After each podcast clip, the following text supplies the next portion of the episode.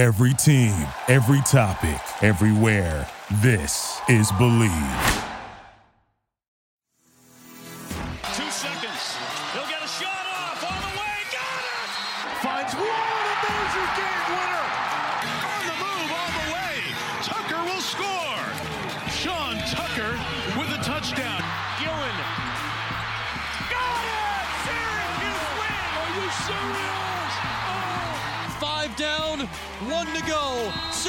Syracuse is playing for the national title. It's too long, and Syracuse is your national champion. Who's out? Who's out? Who's out? Who's out?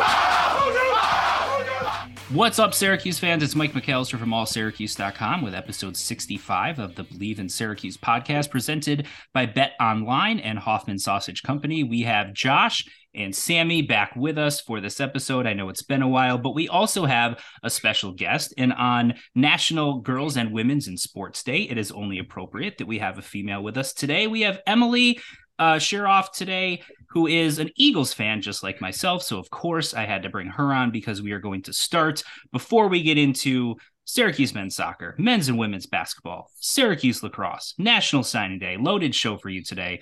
We are going to start with Fly Eagles Fly and the Super Bowl. Uh, we'll just kind of go around the room. We'll start with you, Josh, and your thoughts on the matchup. Um, why it is clear that everyone should be a Philadelphia Eagles fan at this point, and why they are the only franchise in all of sports that everyone should love and nobody should hate. Mm. Well, I, I thought I would this because I mean I'm a real podcaster. Um, the Joe Budden podcast, you feel what I'm saying? Something I consume. You feel what I'm saying? It's a part of me get integrated to the New York community. All that I, I had to learn how to. Yes, do give to him a listen, everybody. Please do. You know what I'm saying? So, um, you know, Joe Budden, um, convicted felon, I believe, rapper. You feel what I'm saying? Not a bad person, but definitely somebody that's been out here. He literally expressed fear about going to Philadelphia in person to watch the game because of the Philadelphia Eagles fans. A guy that literally made a lot of money as a persona being tough was not tough enough to venture into MetLife. I think that's our Soft. stadium. No, So, the um, link. The link. MetLife is oh. MetLife is Giants Jets. Oh, we're, yes, link, we're. Lincoln Financial Field. Yeah, yeah, real, real, real relevant. But again, um, soft. That's uh that And tells I me all I need to know about, you know, how y'all really get down out there. Um, kind of frightening, can't lie. I want to go to the game in person too. You know, two black quarterbacks in Super Bowl, whoop, whoop for that. You feel what I'm saying? Heck yeah. But um, yeah, that's kind of frightening. But on the field, you know, and, and I guess I can tell you this. You feel what I'm saying? We're gonna be talking about this a lot. Um, on my show, No Cap Sports Plug, um, I actually predicted the Eagles to win the bowl because it's like, you know, as much as I think Patrick because you're Mahomes- smart. BetOnline is the fastest and easiest way to wager on all of your favorite sports, contests, and events with first to market odds and lines. Find reviews and news for every league, including Major League Baseball, NFL, NBA, NHL, combat sports, esports, and even golf. BetOnline continues to be the top online resource for all your sports information, from live in game betting, props, and futures. Head to BetOnline today or use your mobile device to join today and make your first sports bet. Use our promo code BLEAV50, B L E A V 50, to receive your 50% welcome bonus on your first deposit. Bet online where the game starts. I mean, It's because that you're too. smart. That, but you know, they got the more complete team, and unless Patrick Mahomes pull out some more magic, which is definitely not out of the question, It is you not. know, you evaluate the fifty-three for each team, and you're going to get the Eagles more than the Chiefs by a lot.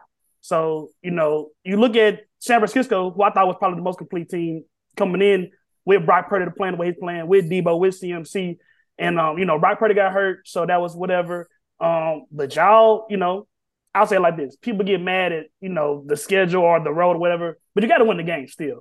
And regardless of the Giants being legit or the Vikings or whatever, like y'all going out there winning games. So you know, I've been the biggest, biggest Eagle, uh, Eagle cri- uh, critic. Emily can definitely tell you, but Yes. you know, Yeah, he has. exactly. See what let, let me let me tell you this as far as the schedule thing goes before we get into your prediction and, and get into Sammy's and Emily's predictions is the the schedule thing has been brought up all season for Philadelphia. Um I feel like it's not brought up in the same way with other teams. It feels like it's a criticism of Philadelphia but not anybody else. Uh, but if you going into the Eagles Niners game, the conversation was Philadelphia hasn't played anybody. And look, they're finally going to play a complete team with an elite defense and a dynamic offense with a ton of weapons. Philadelphia is going to be finally tested for the first time then Philadelphia's defense is so good that they can't block the Eagles' defensive line. It knocks out their two quarterbacks to the point where they don't have anyone that can throw the football anymore. And all of a sudden it's, well, the 49ers didn't really have a quarterback. Well, there's a reason they didn't have a quarterback because you couldn't block the Philadelphia defense. But uh. regardless, when you did have a quarterback in there, uh, you turned it over twice. Just saying. Nah, that's a fact. God, so I think that saying. y'all, I think that y'all are the most complete team. Y'all the most complete team after San Francisco, anyways. With you know Y'all got, you know, dynamic weapons all over the field. I don't have to list those, those things out for y'all. And I think the biggest hole that y'all have will be, you know, Jalen Hurts' health, which, you know, you can guarantee, you know, two weeks off, him rehab and re- him healing, he'll look more dynamic and explosive than he looked, you know, in the, in the playoffs thus far. So as much as I don't like to say it, I'm thinking I'm going to be a flying with the Eagles on this one. All right, Emily, your thoughts. Yeah, I mean, all Eagles bias aside, they do. Josh is right. They have the more. That's a hilarious statement. First of all, all Eagles bias aside. So let me just you can just turn your camera off. Basically, I've I've never been biased towards Eagles. Yeah, I'm oh, sure. I'm sure. never. But uh, yeah, I mean, Josh is right. I think they have the more complete roster. We have two elite receivers, an elite running back, and Kenneth Gainwell, who you could make the argument for being elite. But on top of that, our defense. How many sacks are they at now? Is it 73 i believe they're at now yeah yep week. that that's quite a monster number and you know apparently san francisco had this legitimate defense whatever we put up 31 points on them? Bring it on i mean Lane, Nick Bosa, no pressures not even not not not, not only no sacks no pressures. That's what it that lane johnson completely another guy that wasn't 100% healthy completely locked Bosa down. Oh yeah he's, I mean, he's was, the best tackle in football left or right. 100% Hundred percent. He hasn't allowed a sack in years now. I think. Right. It's yeah, it's, he's, it's he's getting insane. Disgusting. It's getting insane. It's getting insane. I'm going to take the Eagles, but I think it'll be a good game. I think Patrick Mahomes has. I don't want to say a more severe injury, but a harder injury to heal and play through. Those take a few weeks. Jalen Hurts looked. I mean, his his throws looked fine. They were a little low at times, but I think I don't know if that's a product of his health or what but I think he's going to be fine. Pat Mahomes, his injury is more recent, and it is a, difficult injury to heal from. As Josh said, is unless he pulls out more magic, which is not out of the question, he's going to have a hard time. I think that entire team's going to have a hard time, but they're going to fight. It's Patrick Mahomes, and it's a Patrick Mahomes led team. They're going to fight no matter what. And Andy Reid is three and zero oh against Philadelphia since he is uh, gone to Kansas City. So he's undefeated against his former team. That's worth noting. Uh, mm-hmm. He is also unbelievable after a bye. Has been since he was in Philly, continued to Kansas City. The exception to that is in the Super Bowl where he is one and two. So he's got a losing record in in the Super Bowl as a head coach. Um, but I think the key to this game is, as it usually is, but it's in the trenches, and it's can Kansas City contain Philadelphia's pass rush? Because if they can and they can get Patrick Mahomes some times, even though I think Philadelphia's secondary is good and it's better than what Cincinnati's was last week, uh, the more time you give a quarterback like Patrick Mahomes, obviously the the more chance he has to to make big plays. If Philadelphia's defensive line can dominate like they have been almost all season and continue to pressure Patrick Mahomes so he doesn't have much time, then obviously that that gives Philadelphia a huge advantage. On the other side, I think the the matchup that people won't talk about going into this that much is how Philadelphia contains Chris Jones from Kansas City. Because he was a one-man wrecking crew against Cincinnati. He was the reason that Kansas City beat the Bengals because Cincinnati could not block it. Uh, now, Philadelphia has a much better offensive line than Cincinnati does, but they have to be able to contain him so they can give Jalen Hurts some time because Kansas City secondary is vulnerable. So again, I'm taking Philly, obviously, uh, 100% because of bias. I have no way of evaluating this game unbiased in an unbiased fashion, but I'm definitely taking Philadelphia. I think those are the keys to the game. Uh, Sammy, your thoughts? It's tailgating season, and no one does it better than Hoffman's Sausage Company.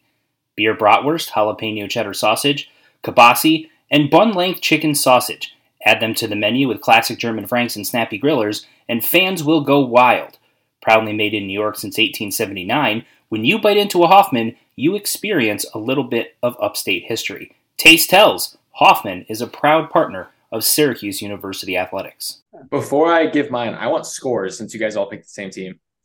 Oh, Um, okay, I'll, I'll give my score first. Uh, seventy-three to ten. wow. No, I, I'm Okay. just I'm just messing with it. I'm gonna say I'm gonna say 27-21. Um, man, I think it'll be. I think it'll, the the the over will be in in effect. I will go 34, 31. Yeah, I can see a, a 28 to 24 kind of game playing out. All right. So first thing is any game you play against a secondary that doesn't have Eli Apple is going to be a harder game. So that was just to respond to that one. LOL. Accurate. Um, All facts. The second thing is I actually I was completely wrong in the conference championship because I thought it was going to be 49ers Bengals simply off of momentum with the way those two teams are playing. I do completely agree that the Bengals probably had the least complete roster out of the remaining four teams and probably weren't even in the top five or six, maybe the round before that, and mainly because of their offensive and defensive lines. And that was kind of my concern, as I thought they were just going to ride the momentum. But that's why I'm kind of questioning the Chiefs coming into this game, is because they struggled against offensive defensive line that they're good. I the offensive line shaky. Not good. Not Uh, good. yeah. Not good. I was trying to give them some some credit because they did make the conference championship, but you know, we know what they they we know what they are. They're not the Eagles, and I think that's the biggest benefit of having your strength be in the trenches. They've built the majority of their team on an offensive and defensive line, and as great as the Joe Burrow Ja'Marr Chase connection has been, I still internally think they could have benefited just as much from taking an offensive lineman there. Um, and you, there's no replacing that connection. I understand, but still, like an offensive lineman is really what they're missing at this point. The Chiefs Plural. still have, uh, yes. But yeah, I feel you for sure. Because it's like I think the big debate that you're talking about was um Sewell versus Ja'Marr Chase, you know, in that draft. And you know, like you said, I mean, we can't go. I mean, they probably will achieved above what they thought when they were drafting that. But you just look at the injuries that Burrow sustained and some of the shortcomings they've gotten, you know, on the precipice. I mean, they got the Super Bowl, but you know, like you said, you go even in the Super Bowl, Aaron Donald basically winning the game for them, and then you know last week. So I think that that, that even though it turned out marvelously, that is something that you know that's a good point, Sammy. That you still want to. That's something that you can still regret. I get you to say. And when you're going up against good defensive line lines collectively or a good defensive player, just like we saw, um, it's very difficult to even get a run game going. And I think that's where the biggest concern for me with the Chiefs, with how poorly they ran the ball uh, in the conference championship, as well as with the Bengals at that one point. So that's why, as much as it does pain me, I think I'm also going to be picking the Eagles. Brings me a ton of pain. My dad's a Cowboys fan. I'm not going to hear the end if he listens to this. So I'm kind of hoping he doesn't listen to it. Um, but I think it's going to be a little closer to the way the Chiefs Bengals game went out a little bit. Like I think both teams are going to not disappoint, but come out kind of slow. Um, and I think it's going to be a bit more along the lines of like 24 21. Okay. Well, um, I I'm good with all of those predictions because my team is winning. So we'll see how it plays out, and we will uh, revisit our predictions after the Super Bowl has ended and uh, Philadelphia is holding the Lombardi Trophy. So. Um, we're, we'll go from there into men's soccer. And Sammy, even though it's the off season, quote unquote, uh, that Yeah. doesn't mean that there hasn't been some eventful news. So one of their heroes from the national championship team, Nathan Opoku, signed a professional contract, so he will no longer be at Syracuse. And then head coach Ian McIntyre signed a quote unquote long term contract extension, even though we don't know exactly what that means because Syracuse is a private university and they don't disclose those details. But your reaction to both of those uh, pieces of information, all of that news, and the positives and negatives to Syracuse soccer. Positive and negative. I just want to know how long Coach McIntyre's extension is. I honestly think they should have tenured him at this point just because he is the most enjoyable man to work with ever. Um, He's a But also- fantastic interview too. He's Can, can, hilarious. can Oh, coaches, can sports coaches get team? I thought that was for only academia. I they probably is, but I think they should just make a rule for him. Um, I'm I it's, as a first first experience as a reporter, I couldn't have had an easier experience, and obviously covering a national championship team makes it even better. But still, he made it even before they had a win under the belt, made it as seamless as possible. But the big so the big thing I'll touch on McIntyre first, and the, he came in right around the time they were joining the ACC, and they've won two ACC titles, and they came around what was it? It was 2015 to 2022, 23. So it's about seven years apart. So my guess is that the extension is probably along that length of time to see if he can somewhat recuperate another two full teams, being that about four years of teams, because he has a lot of talent to replace in this particular dead period here, where he lost Curt Calov, he lost Nathan Opoku, he lost Levonte Johnson. And I really thought um, and think that Kalov transfer is going to hurt more next season than anything else, just because he played so well across the entire field towards the end. He could play wing back, he could play a central attacking midfielder, he could play as a striker if you really needed him to. He could play wherever you needed to him, and that was one of the biggest things I liked about his game. And he's gonna serve Rutgers very well. Uh, but for Opoku in particular, he's getting people don't go from the NCAA to the Premier League. That's not a jump people make. And I understand that he's going out on loan. He's going to be playing in Belgium, which is also very cool. It's not it's not a big five league, but it's still a big deal to be playing for a tier one team where if your team finishes in the top of the table, you get to play in the Champions League. That's as much of a make it moment as you can find, especially signing a contract with Leicester City, who won the Premier League within the last 10 years and the only team outside of the Big Six to do so minus Tottenham, my club, who hasn't won anything. Um, serious pain on that one. But this is a serious opportunity, and this loan, to a certain extent, is a bit of his audition. He's going to earn either another loan because they don't think he's ready on the other side of this loan because it's going to be the end of this season. It's not going to be on. It's going to be the six month roughly loan to the end of the season. And if he plays very well, there's a chance he could be incorporated in the squad. There's a chance he could go back out on loan to either the same team, somewhere else, get more repetitions. Uh, but if he plays very well, he could also see um, Leicester sending him on loan if that happens again to a club that is in the top five. That maybe Leicester has bigger ambitions, but right now their team's kind of in shambles in terms of rebuilding from that team that was really good because they've fallen off a bit since then. I believe they're like they're bottom six or seven team right now. Um, but he's getting a big opportunity. And this could not only benefit Syracuse, but it also benefits just U.S. soccer as a whole. Seeing someone play in the NCAA and make that jump, earn that contract, that doesn't happen often. And it kind of hopefully, and I think this is one thing that American soccer, from what I've been, or American football, I can say, I don't have to say American soccer.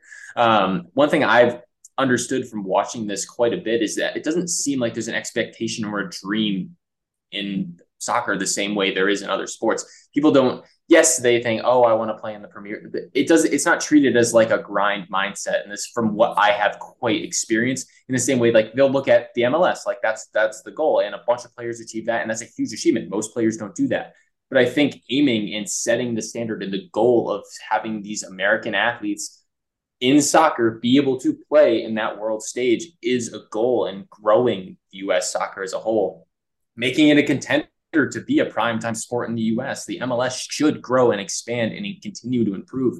You saw a ton of contracts, MLS players going to these big leagues because there is a ton of talent and quality. This needs that investment, that time. And in, in the same way that women's sports need the investment in time and attention, soccer in general just needs that time and attention. They need to foster it in the same way that you need to give them attention, more ads, more revenue, all of that type um, and then for Syracuse in particular, everyone wants to play for a team that just sent uh, the, their best player in a, as a sophomore to play for a Premier League side. Everyone wants to go play for a coach who can do that. And Syracuse as a whole has had a ton of talent with DeAndre Kerr leaving recently. And then this year, you saw Levonte get drafted. You saw um, Russell Shealy get a graphic with his pig when he got drafted. Ton of players achieving big things in Syracuse soccer. And yes, they lost a ton of talent, but in terms of transfers and recruiting, they brought in Opoku and Levonte in the transfers last season. So they have a ton of opportunity. It's going to be challenging, I think, next season to replicate anything close to where you just did. But I think if given that coaching staff and the way they've proven themselves to both be able to develop talent and recruit talent both through transfers and as just first years, I think they're going to be in good shape and hopefully kind of enjoy the long term contract, whatever that does mean in terms of length, that McIntyre just signed so Syracuse is a shoe in for the College Cup uh, once again next season per Sammy, as we just heard. So um, maybe the year after. Maybe, maybe the year after. Okay, no guaranteed national championship, but okay. From a team that did win a national championship last year to a team that is, we'll say, not close to that. Syracuse men's basketball. Um, before we get into what is wrong with the team, right? The X's and O's, things of that nature. A team that's that's lost three in a row and four of five going into a, a road game at Boston College. Um, let's address because we've got four members of the media here, right? So let's address the uh, press conference after the game against Virginia, and and here's here's the background information. So Donna Ditota from Syracuse.com reported that um, Benny Williams was not in the building for Syracuse's game against Virginia, and there wasn't an explanation because that was a surprise to pretty much everybody. Uh, she had said that that Jim Boeheim was expected to address that situation, Benny Williams' status after the game. Uh, my guess is that's because she talked to someone at SU. Even though I don't have direct knowledge of this, this is my guess based on the way things generally work. You see that Benny Williams isn't there warming up. You go up to, you know, the SID or someone at SU and say, "Hey, what's what's the deal with Benny? Is he here? Is he just getting treatment? Is you know what's what's going on?" And they say, "Well, no, he's not in the building today. Uh, Coach Boeheim will address this after the game." That was the official word that that media received. So the game plays out, the game ends, and you know those types of things have happened before. And usually, what what happens is during uh, Coach Boeheim's opening statement, he'll discuss the game, and then at the end of his opening statement, he'll make a comment on whatever the situation is, the status of a certain player, uh, etc. And generally, we'll say, you know, I'm I'm not answering further questions about that. That's the the statement we're giving, and you know, then if people try to follow up, he'll say, guys, I already said I'm not answering that. And that's that. In this case, um, he didn't make a comment after, during his opening statement. And since that was basically the number one topic among fans, even throughout the game, as the game was playing out and Syracuse trying to upset a top 10 team and get a signature win and get themselves back into, you know, bubble talk and all of that, still the number one topic throughout the game was what's up with Benny Williams. So when it wasn't addressed during the opening statement in the post-game press conference, the very first question came in um, from a student reporter who said, you know, basically very calmly, respectfully, do you have an update on the status of Benny Williams? And he was chastised for that question, which was, listen, I don't have a problem with. Uh, I'll, I'll give my thoughts on this before we go before we go to you guys, I don't necessarily have a problem with a sarcastic response if it's a bad question. Right? If it's if it's a bad question, an uninformed question, those types of things, and you get a snarky response back, that doesn't really bother me all that much. Um, when you ask a very valid question, and as media, part of your job is to not only ask questions to get information, but to ask questions to get information that your readers, your followers, the fans want. And everybody that was a Syracuse basketball fan wanted to know that information. So it's our job as media to ask the question to get that information to relay that information to them. That's that's literally a, the job description of media essentially. So the question was not asked in a disrespectful way, and if it was, I wouldn't have had a problem with the snarky response either. I think you should show respect when you're asking a question. In this case, the question was asked respectfully. And the response back was to chastise the question, chastise the reporter, say your attitude is terrible. And I thought it was inappropriate. Uh, his response after he said that, which was Benny Williams took a personal day. He'll be back at practice on Wednesday. That's all he had to say. If he had just said that without the first part, then he's fine, right? Everything's fine. You're answering the question. Um, but then after that, he even said, What, no other questions? Typical Syracuse and and I think a lot of people had an issue with that as well uh, because I think the reason there wasn't an immediate question after is because people were a little bit taken aback by the response to what everyone thought was a valid question. So those are my thoughts. I'll uh, I'll turn it over, Sammy, to you first, and give your thoughts, and we'll kind of go around the room on on the question and the response. Yeah, the bad attitude comments, the pot cut on the kettle black on that one. He he has a You're bad attitude. All, even when they win, he has a bad attitude, and that's just him. It's fine. If that's if that's the it's been going on for 47 yeah. years. Him being snarky in post game press conferences has been yeah. going on for 47 years. That was one of the things that I wanted to mention. That's nothing new. It's Yeah. the disrespectful nature of it, though. It's one thing to be snarky, like I said, when someone asked a, a bad question or a dumb question. It's it's another when it's a very valid question and it was asked to you in a respectful way. That that's not appropriate, in my opinion. You know, Popovich is hilarious. He does that to perfection. Um, and even Belichick sometimes. But my big thing with him is you have Newhouse on your campus. You have a school. All of us came here to follow our dreams and become porters, play by play, X, Y, or Z, whatever. We are here to learn how to ask these questions. We are here to learn how to be reporters, how to accomplish certain things, what our responsibilities are. Our responsibility is to get information and to try to answer questions. We're trying to report. We're trying to, in that scenario, figure out. I guarantee everybody in there in that room, beside maybe one person whose hand was raised for a question, was going to ask the very same thing because they were promised a response and he didn't give it. That's not on the reporter, and he asked it in a fairly good way. He did. happen, and then it happened a couple of weeks. Uh, I don't know exactly how long ago. I want to say it was like two weeks ago, maybe a week ago, with John Eads. And his question, everyone was like, "Oh, the wording. He could have worded it better." The way I interpreted that question is, you're talking to Jim Boeheim, and he's been a basketball coach for nearly half a century. You're trying to explain to your to him, trying. Then he was saying, talking about how he wants respect, all that kind of stuff. You're talking to a, a legend of the game. I, I won't deny it. You are trying to explain why you're asking the question. I understand you can word it more concisely, etc. He's just explaining where the question is coming from. Two recent examples, and he's giving the context. Yes, coach knows the context, but he wants to. And granted, maybe he didn't have to do that, but in his mind, he's thinking. He, he probably is thinking. I'm talking to one of the greatest coaches in NCAA history, and he's been around for almost a cent- half a century. He's trying to basically give his credibility to the question, explain why it's why he's asking that question. And I understand people who think he shouldn't have done that, and that was maybe the rude part of the question or why he didn't like it. He's just trying to explain himself, and the question itself was incredibly valid. It was two recent examples. You can't sit. He can't possibly claim that it's not a valid question. And honestly, if I didn't ask about Benny Williams, I was going to ask, why did you collapse against another top-ranked team? You waste another opportunity to get a quarter uh, quad one win. So I think both student reporters were perfectly in the right. You can say, hey, maybe they have a little more learning to do on how to ask the question, their wording, their tone, whatever nuances you want to argue. But 99.9% of this situation falls on Boeheim. And you either, this is a, you're going to a school, you work at a school that has the biggest student media probably influence there is in any college campus and the expectation that they're going to be great to throw that side shade of comment about that as well is just very out of line. And you you want a positive relationship between coaches and athletes and reporters.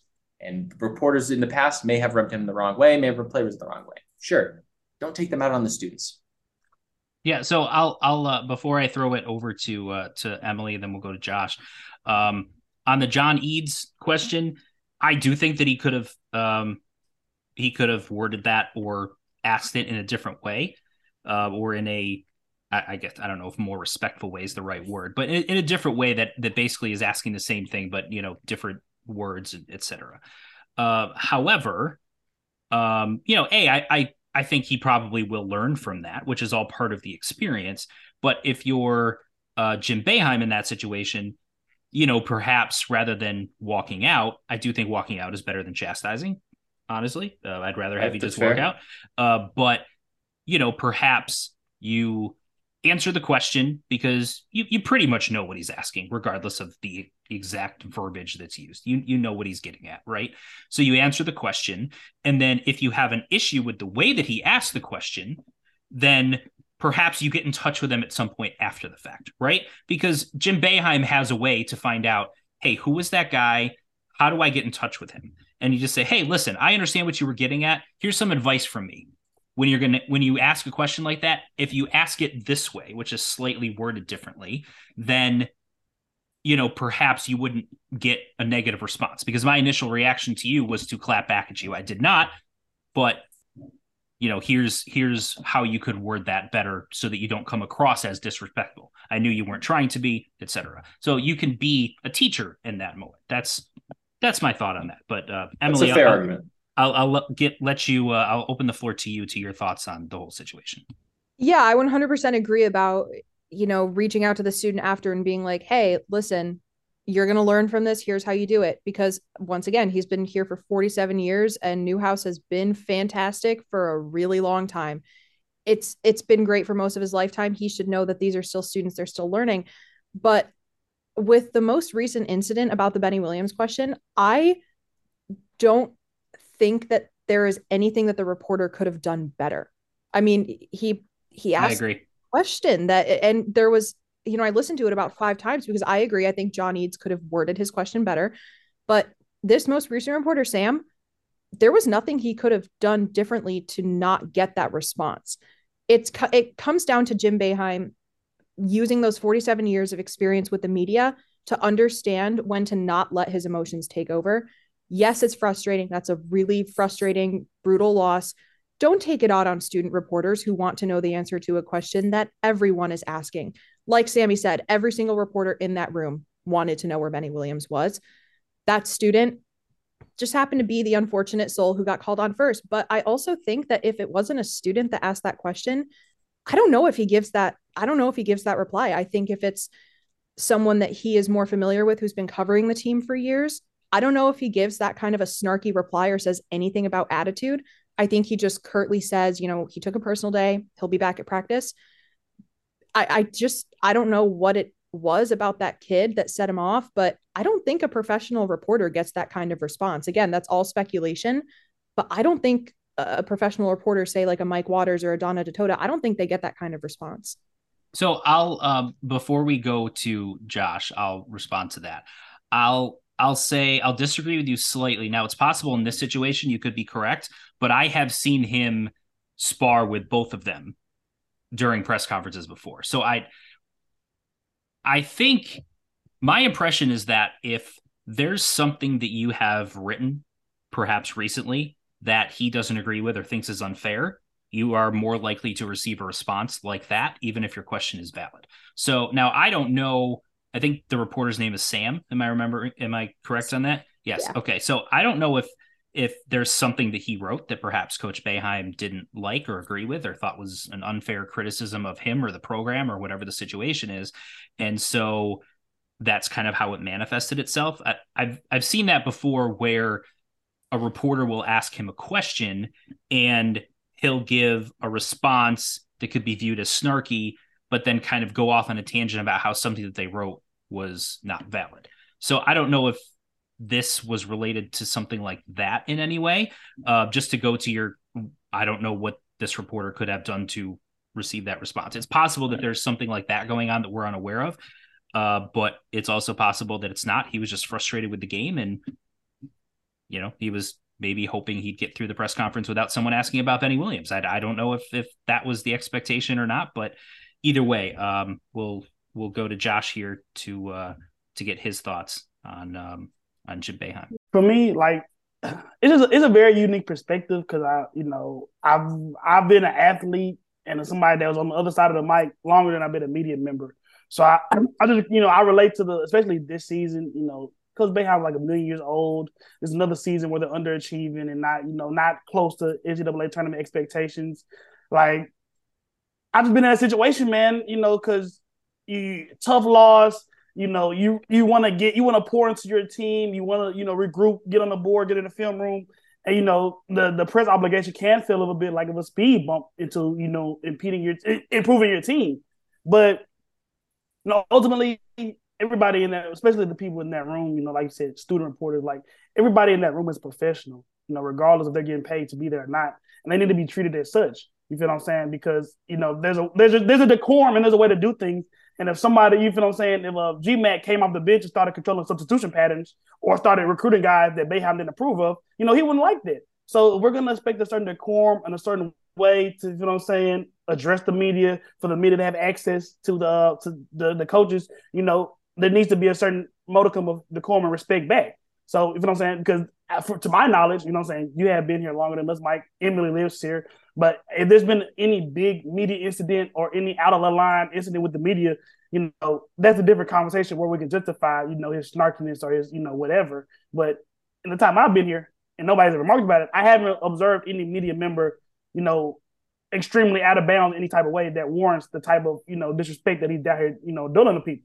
So you know I it's the worst kind too because I definitely see him do it to you know people people that he knows he can get away with doing that stuff too. You know I've been you know engaged with the, the basketball program since you know the first media day. You know he's never spoken to me like that, and you know he's had ample, he's had ample opportunity to, unfortunately.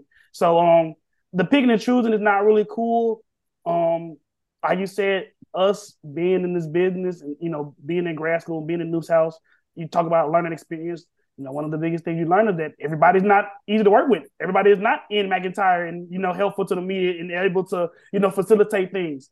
So, you know, I'm a big you know as we turn the calendar to 2023, I'm big on you know not losses, not lessons. I know G's probably feel like that's a loss, but it's a lesson, brother. Um, but even I'm saying I don't think Coach Boeheim needs to get out them lessons with that type of regularity that he's doing it right now.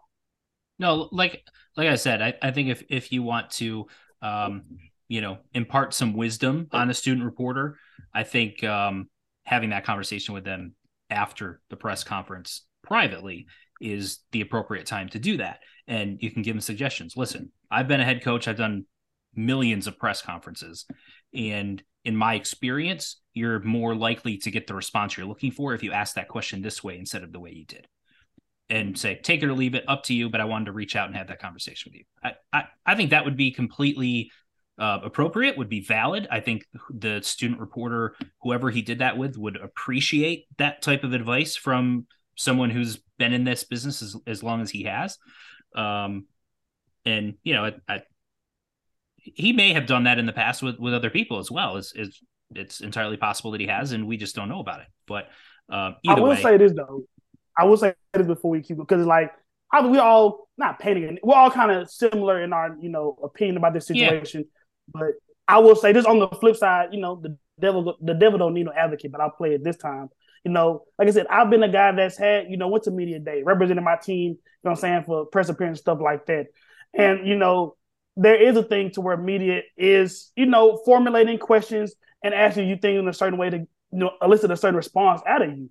So we have to be responsible enough as media members to know that, like, you know, not be doing our job maliciously, or you know, especially with just read the room. You know what I'm saying? Even if you think a question is borderline, you know, after you know the tenth loss of the season and we're not, we're just barely halfway through. You can you, you have to be able to have some tact, some nuance, and be like, hey, even if I do want this answered, let me present it in the most non-threatening way as possible. Because you know, ultimately, at the end of the day, you know, these these coaches and these athletes, you know, I'm saying I just came off that side, like they're obligated to sit there and appear. You know what I'm saying? We saw what Marshawn Lynch did. The the the the lack of content we got from that Super Bowl, you know, media appearance. I'm just here they're, so I don't. They're not obligated to give you anything interesting or to tell you anything, you know, at their own volition.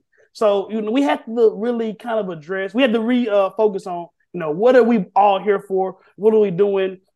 Playing, giving respect to people on both sides of the coin. But just to give a little, you know, counterpoint, like the media, you know, we had to just be, especially with a guy like Boeheim that's, you know, proven to be, you know, snarky. We had to just take, you know, uh, even more steps to be like um, accommodating if you want the information that you want.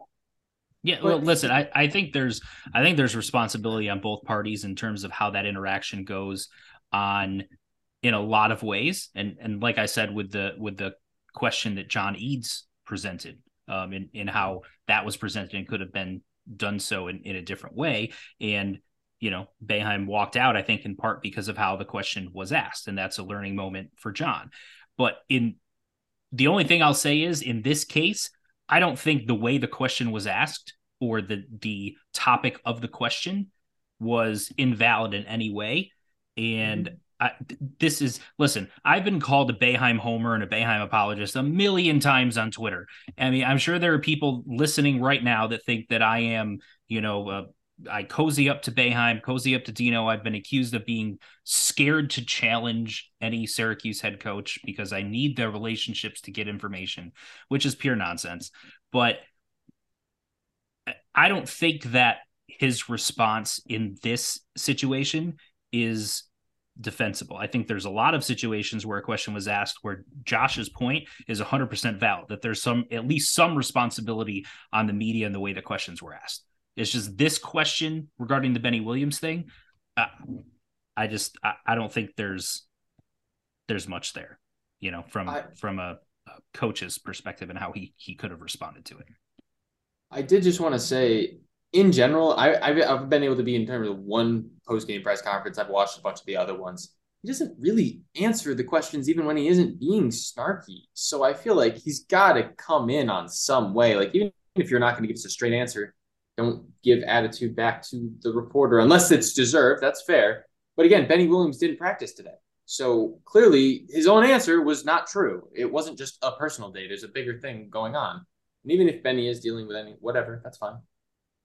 Full right to do so, but you have to if you're going to give as short of an answer and one that clearly wasn't the whole truth, just give it as, as before you get to questions and resolve this whole issue. It doesn't need to happen. All you have to do is your school promised that you would make a comment. Just make the comment. Just say he had a personal day, not responding, even though that wasn't the whole truth. Resolves any issue. Yeah. Now, just uh, just for clarification, it was reported by um, Mike Waters, Stephen Fontaine, Donna Ditota that he was back at practice today. Now he wasn't I at practice. He wasn't at practice yesterday because they had a day off. But they they have all reported that he was back at practice today. Um, Oh, he did return to practice today. Okay, he did gotcha. return to practice today. I thought that he wasn't at practice today. Okay, so understood. that's that's that was their report. Again, I'm I'm assuming that was from sources. Uh, I don't I don't think Okay. anyone was actually at practice, but that was uh, the reporting there. So we'll see if Okay. if that continues. But let's let's now turn our focus with Syracuse men's basketball into on the court, which is what's wrong with them. They're they're 13 and 10. And before we go around the room, I'll give a quick synopsis of what I think this is. I think this is a season of what ifs because they've lost four or five, three in a row. Of the four in the last five that they've lost, three of them were games where they had control or the lead or a chance to take the lead in the final minute or so of the game. Uh, Miami and North Carolina games, especially, they had control of those games in various ways in the final minute or two minutes. And they let each of those slip away. The Virginia game, they never really had control down the stretch, but that was a back and forth game. They had the ball down by two in the final, you know, minute or so to go. So they had a chance to tie or take the lead. Um, but they lost all of them. If you take those four games and three of them, two of them go Syracuse's way, I think this team is viewed completely differently than how they're viewed right now. They're 13 and 10, they're 6 and 6 in the conference and it's a it's another double digit loss season for Syracuse. It's 7 or 8 in a row whatever it is. Longest stretch in Boeheim's career. And um, you know, the the end result is you are what your record says you are, right? You're 13 and 10. You are a team that's not even on the bubble. You're when you're looking at bracketology, they do the last four in, the next, the first four out, the next four out. Syracuse isn't on the next four after that, or the next four after that, or the next four after that. I mean, they are way off. They're in um, NIT bubble territory at this point. So, yeah. That's when you're Syracuse basketball and you're the name brand that Jim Boeheim has built them up to be over 47 years. That's an unacceptable situation to be in. That said, they are a very young team in a lot of key areas. They have shown a lot of improvement in what they were at the beginning of the season, the team that lost to Colgate, for example. And they've been one or two plays in games where you've got freshmen sometimes handling the ball in those key situations from being 16 and 7, something like that. And you're right on the cusp of potentially being a ranked team. You're in the thick of, of being a bubble team, and you're viewed as a team that has come a long way since the beginning of the season and is playing much better. You don't make those plays down the stretch of the game, and now you're viewed as a bad team, and your fan base is, you know, rising up against you, wants the coach fired, and a complete reset of the program. That's a couple of bounces here or there that that can completely change how a team is viewed. So that's that's kind of my view on it. Uh, Josh, we'll we'll go back to you and and start with your thoughts on where Syracuse men's basketball is at this point.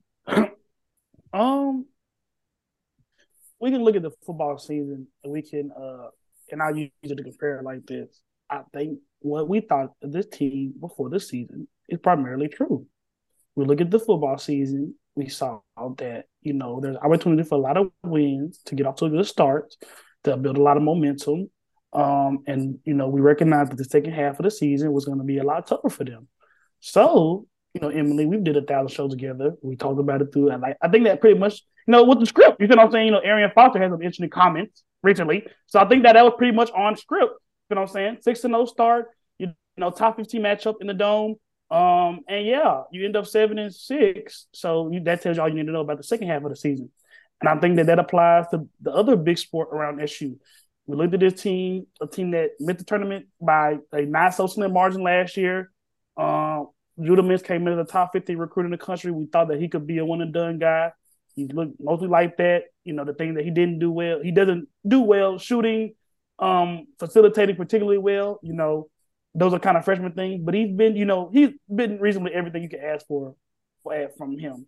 Um, you know, Benny Williams has continued to look like Benny Williams from last year. Um, Justin Taylor has come in and looked like a fringe three star, four star guy you know, good, good, good shooting off the bench. You know what I'm saying? But not really anything consistent. Um, Chris Bell, you know, you might argue, you know, a slight disappointment. You know, for me, you know what I'm saying, especially with the the rebounding mishaps and whatnot. I mean, turned it around recently. He shot a lot better, but even before, you know, I was one of the big, the bigger critics of him and his inability to shoot as a shooter. But yeah, you have a um, you have a roster that's not talented enough to make the NCAA tournament. Um, with a record of 13 to 10, that's not on track to make the NCAA, the NCAA tournament. So I think that, you know, obviously, like you said, you know, the name brand and uh, the expectations coming from the Big East and all the, the traditional lore of SU basketball. But sometimes you ain't got it. You know, this year was a year that where, you know, you would, you would have been relying on, you know, Judah Mintz to play, um, you know, shout out my home team at a level of a guy like Kendrick Davis to where he was going to have to do everything for SU to be, you know, a tournament team.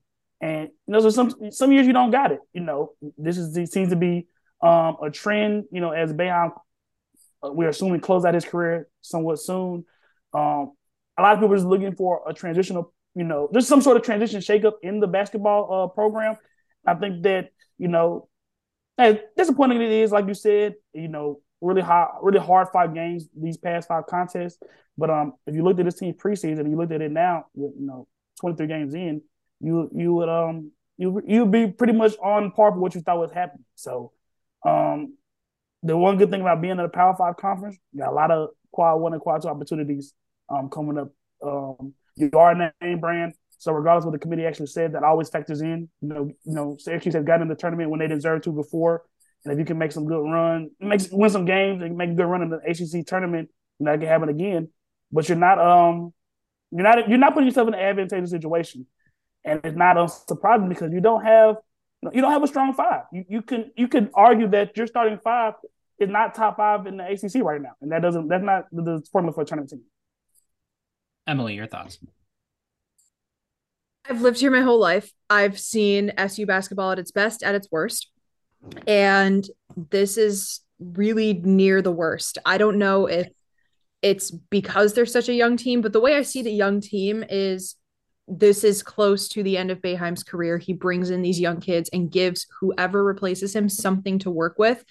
Unfortunately, that's it's not looking like that right now because in order to have something to work with, you have to have at least one player you can count on consistently. Consistency is such a problem for this team. I mean, I was lucky enough to cover the UNC game. There were points in that game where I'm thinking to myself, wow, like imagine if we'd won those close games. We're we're in the NCAA tournament field, maybe on the bubble. But the inconsistency is what kills it. It's it's the untimely turnovers, it's the poor shot selection when you need it the best. There are so many things that this team cannot do consistently, and it all piles up.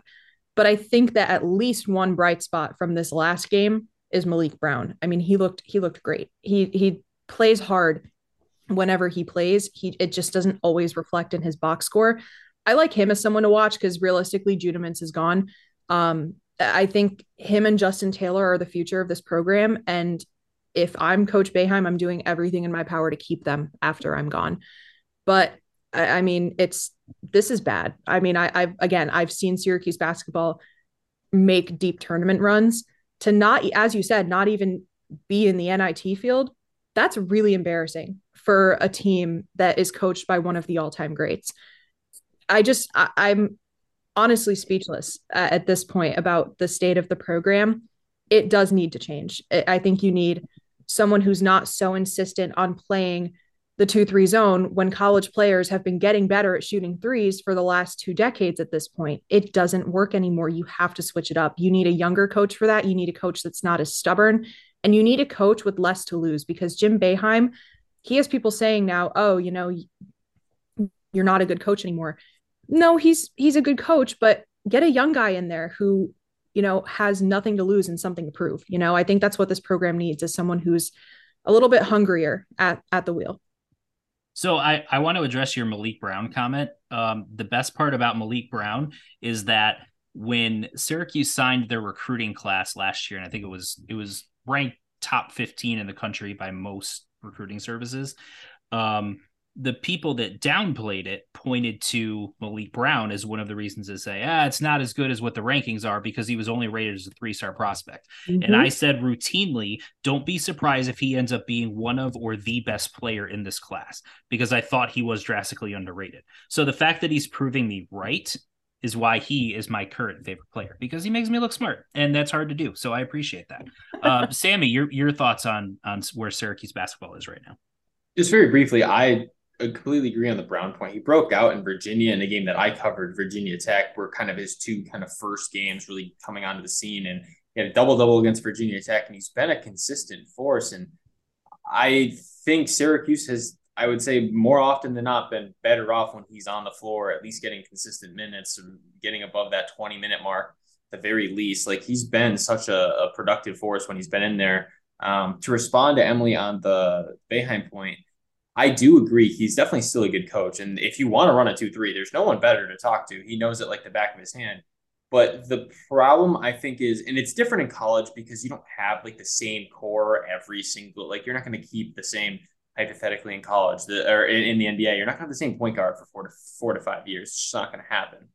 But again, you as a facer, you sometimes you just need to change. Some, sometimes you, you just kind of run out of time. Sometimes, for example, I'll use the Colts for example because I think Frank Reich's a fantastic coach. I thought I thought he should have been just allowed to finish the season because he's done a lot. He's great and he deserved another opportunity. It was time for it to go. It was just stale it just the it just was time, and that's it. And I think you're kind of to the point where unless something drastically changes, Boeheim's kind of at his time. Um, and I, I think that's all it comes down to. He is a great coach, and again, and no one can take that away.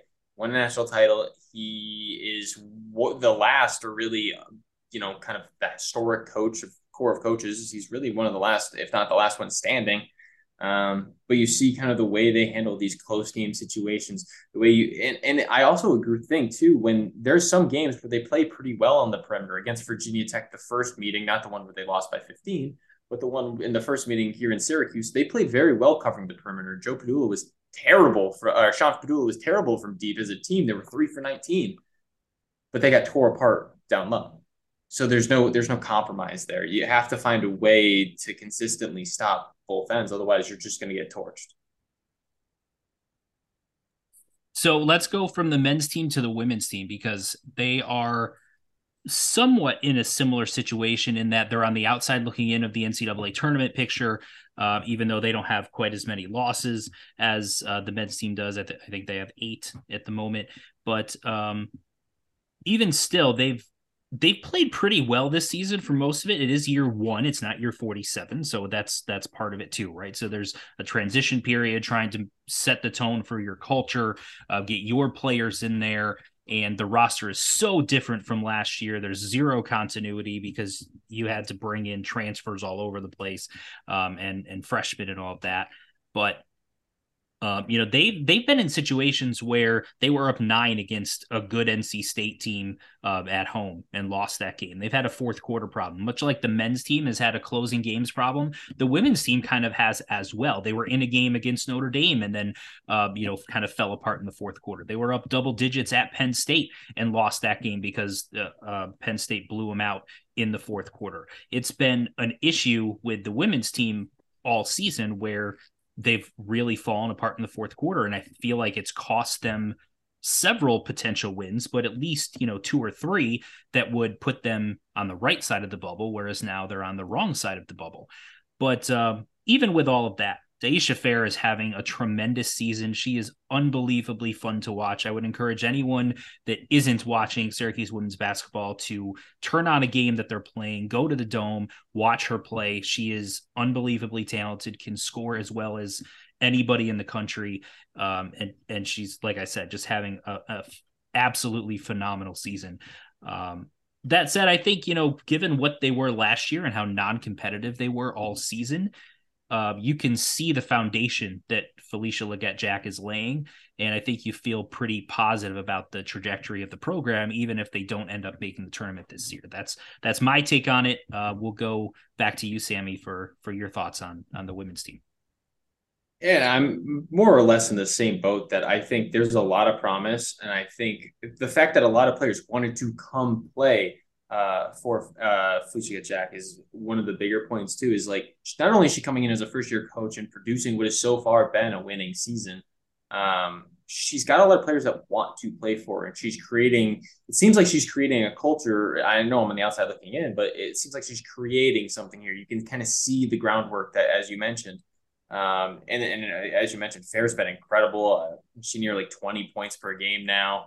Um, I, I would have again, kind of coming into the season, I did expect a little more on the offensive end from Hyman, but for the most part, she's been good. Um, expect a little more, a little more output there, but she's been fairly um, decent, at least in distribution, um, etc. But they're also very deep. I mean, you're getting um, quite a bit of production. I mean, you're what six man is scoring six over six points per game. Like you're getting some distance production. There's a lot of positives when you look up and down this team. They're just it seems like it's one of those experience things. And, and I know people are going to say, "Oh, you should give the benefit of the doubt in the same way to Boeheim's team because they're pretty inexperienced right now." Boeheim's not inexperienced, and this isn't his first year. This isn't uh, something where he's trying to change a program, a culture, or whatever. So I don't think he deserves, to the same extent, that benefit of the doubt. He should get a little, little kind of layoff there, but this is FLJ building something, and I do see a lot of positive as long as this momentum can continue. I know Fair is going to be impossible to replace, but you got to keep that momentum going. But I do see something building here for sure. Emily, your thoughts? So I have the privilege of covering this team for another outlet, and so I've gotten to know the team very, very well. And everything that you guys have been saying is completely correct. And to your point, Sammy, about the culture she's building, these players love to play for her. And it's so clear because she brought over like four or five transfers from her old school. like players don't follow their coach unless they want to play for that coach. It's they love her. They love playing for her. And it's it's a fourth quarter problem. It feels like every loss that I cover for that team, it's because they had a horrific fourth quarter. And I don't know what has to change. I don't know if it's a lineup thing. I don't know because it seems like Coach Legette-Jack has tried everything and i'm not i'm not a basketball coach. I don't know the answer to this question but at this point i'm not sure what it is if it's not a mental thing because she has tried everything. She's tried every lineup rotation. She has tried every kind of defense you can possibly put on any team. It's just not working. But uh, this is this is encouraging for a first year head coach to in my opinion be very solidly in the NIT taking over a program that was probably one of the worst teams in college basketball, that's pretty good. Um, I mean, obviously the NCAA postseason is ideal and it's not out of the picture for SU yet. They just have a lot of hard work to get there. And that includes, you know, playing a good fourth quarter, playing a full 40 minutes of basketball. But it's very encouraging. It's a fun team to watch. And again, Dyaisha Fair, she's special. I mean, she's she's the best player that SU women's basketball has had in years. Again, I've lived here my whole life. I grew up going to these games. I don't remember a player like Dyaisha Fair except from when I was a really, really little kid. She's special. Like she is, she's going to be a pro. And to think that she is, she was unrecognized as she is, it's insane. She's second in ACC in scoring. She's at 19.9 points per game. Took over Hailey Van Lith, even though Hailey Van Lith came in the dome and beat us last weekend. It was, it's, it's amazing to have such a great player on SU again because it's really been a while since the team has gotten enough recognition for that player to get the recognition they deserve as well. And I still think she's underappreciated, but it's a fun team, really good foundation. I'm excited to follow them in the future, even when I'm no longer here. this is this is a team to watch. I think Coach Legette is building something really, really special, and culture really is everything when it comes to sports. And and uh, Fair outplayed Van Lith in that game, even though Louisville ended oh, yeah. up winning. Uh, oh, significantly yeah. outplayed, and she was basically playing on one leg for about three quarters of that game. And the injuries in that game were so painful to watch. It, it was it was insane. But um, yeah, that aside, um, you know, the only thing I think they haven't tried yet is playing with uh, six players on the floor and yep. somehow getting away with that. But um, Josh, your thought on the on the women's team? Well, I think I've said it before. Um, I think I'm pretty much convinced, like I said, especially with the count of the tournament, Dyaisha Fair is the most um, dynamic basketball player that we have on campus. You know, completely well rounded skill set. You know, like uh, like when she, she gets into her, her dribble. I mean, he ain't seen me in Barnes. I'll be going crazy. But yeah, and then the ones that count in the dome, you know, she's probably number one over me. But now, like when you talk about like a reliable, consistent, dynamic scoring threat, shot making from all over the floor, like the thing, one of the biggest things that a you're missing on the men's team, and b you're, you know, we got two very talented guards in Judah and um and Joe, but they're both kind of missing components of you know that shot making Dyaisha bringing in the one package. You know, Joe's not really dynamic at the rim, and defensively he's you know kind of a liability. And Judah, you know, he's, he's just a non-shooter. But Dyaisha just she combines the both of those things, all of you know the best characteristics of both to be one of the highest scoring guards in the ACC. And she's so, averaging you know, almost big... three steals a game. To go to your point about being well well rounded, she's averaging exactly. two point six steals per game. I... Exactly. For I mean, because I don't for women's, I don't I don't know how she compares in terms you know the height, but she's a she's a smaller guard, but that ability to be you know a nuisance on ball and to make plays, you know, in the on ball and in the passing lanes. That's just you know talk about uh, football. The turnovers creating extra position. That's invaluable for your offense. So when you come down to the college game versus both men's and women's, I think more more than the professional game, it's a it's a guard driven game.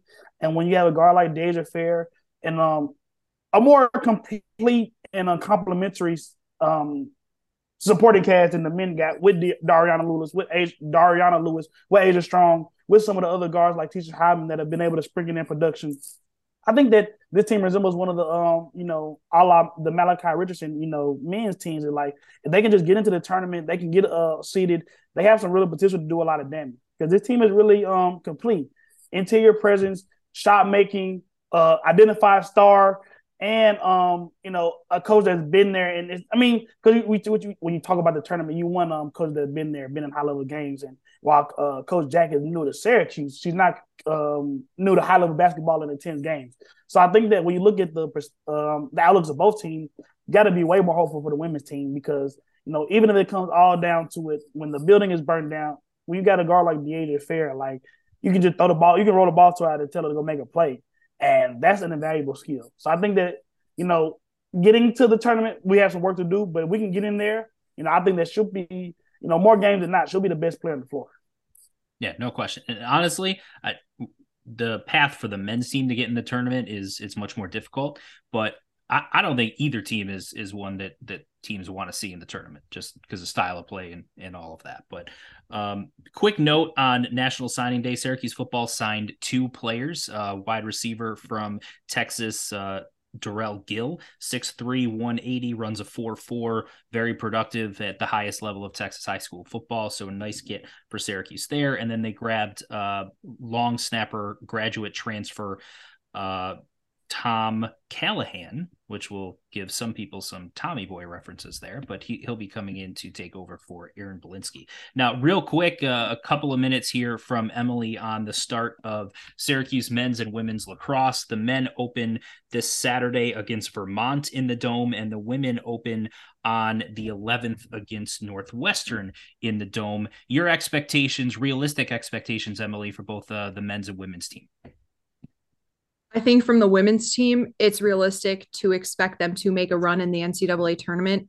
This team is loaded with talent. Preseason player of the year, a head coach that the players respect, is a legend of the game herself, but also with the pedigree to do it. I mean, they did, they really did not lose a lot of their best players. They didn't lose a lot of them.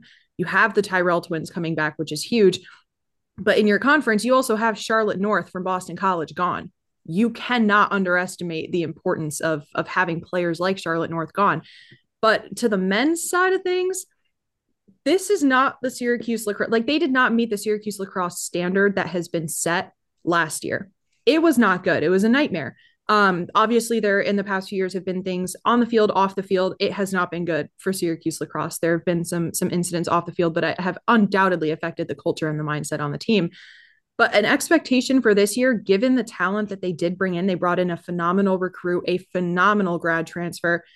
You have to be hopeful that they'll at least, at least make the tournament, if not be right outside looking in. I think it's a realistic expectation, especially when you have a coach like Gait who is so experienced and has, you know, the, the accolades to his name. I think it's it's reasonable to expect them to make the tournament, but I think it's a little more reasonable to say right outside looking in, like the equivalent of an NCAA bubble team. I think that would be the most realistic expectation for the men. Whereas the women's, I would be disappointed if they did not make the tournament and at least win a game or two.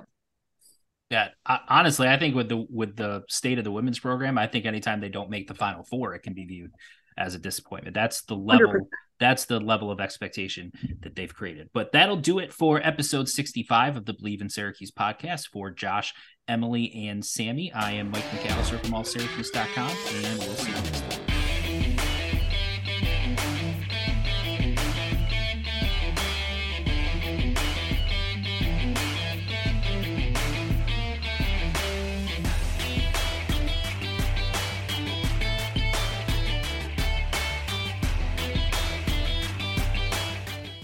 When you drive a vehicle so reliable it's backed by a 10 year, 100,000 mile limited warranty, you stop thinking about what you can't do and start doing what you never thought possible. Visit your local Kia dealer today to see what you're capable of in a vehicle that inspires confidence around every corner. Kia, movement that inspires. Call 800 333 4KIA for details. Always drive safely. Limited inventory available. Warranties include 10 year 100,000 mile powertrain and 5 year 60,000 mile basic. Warranties are limited. See retailer for details.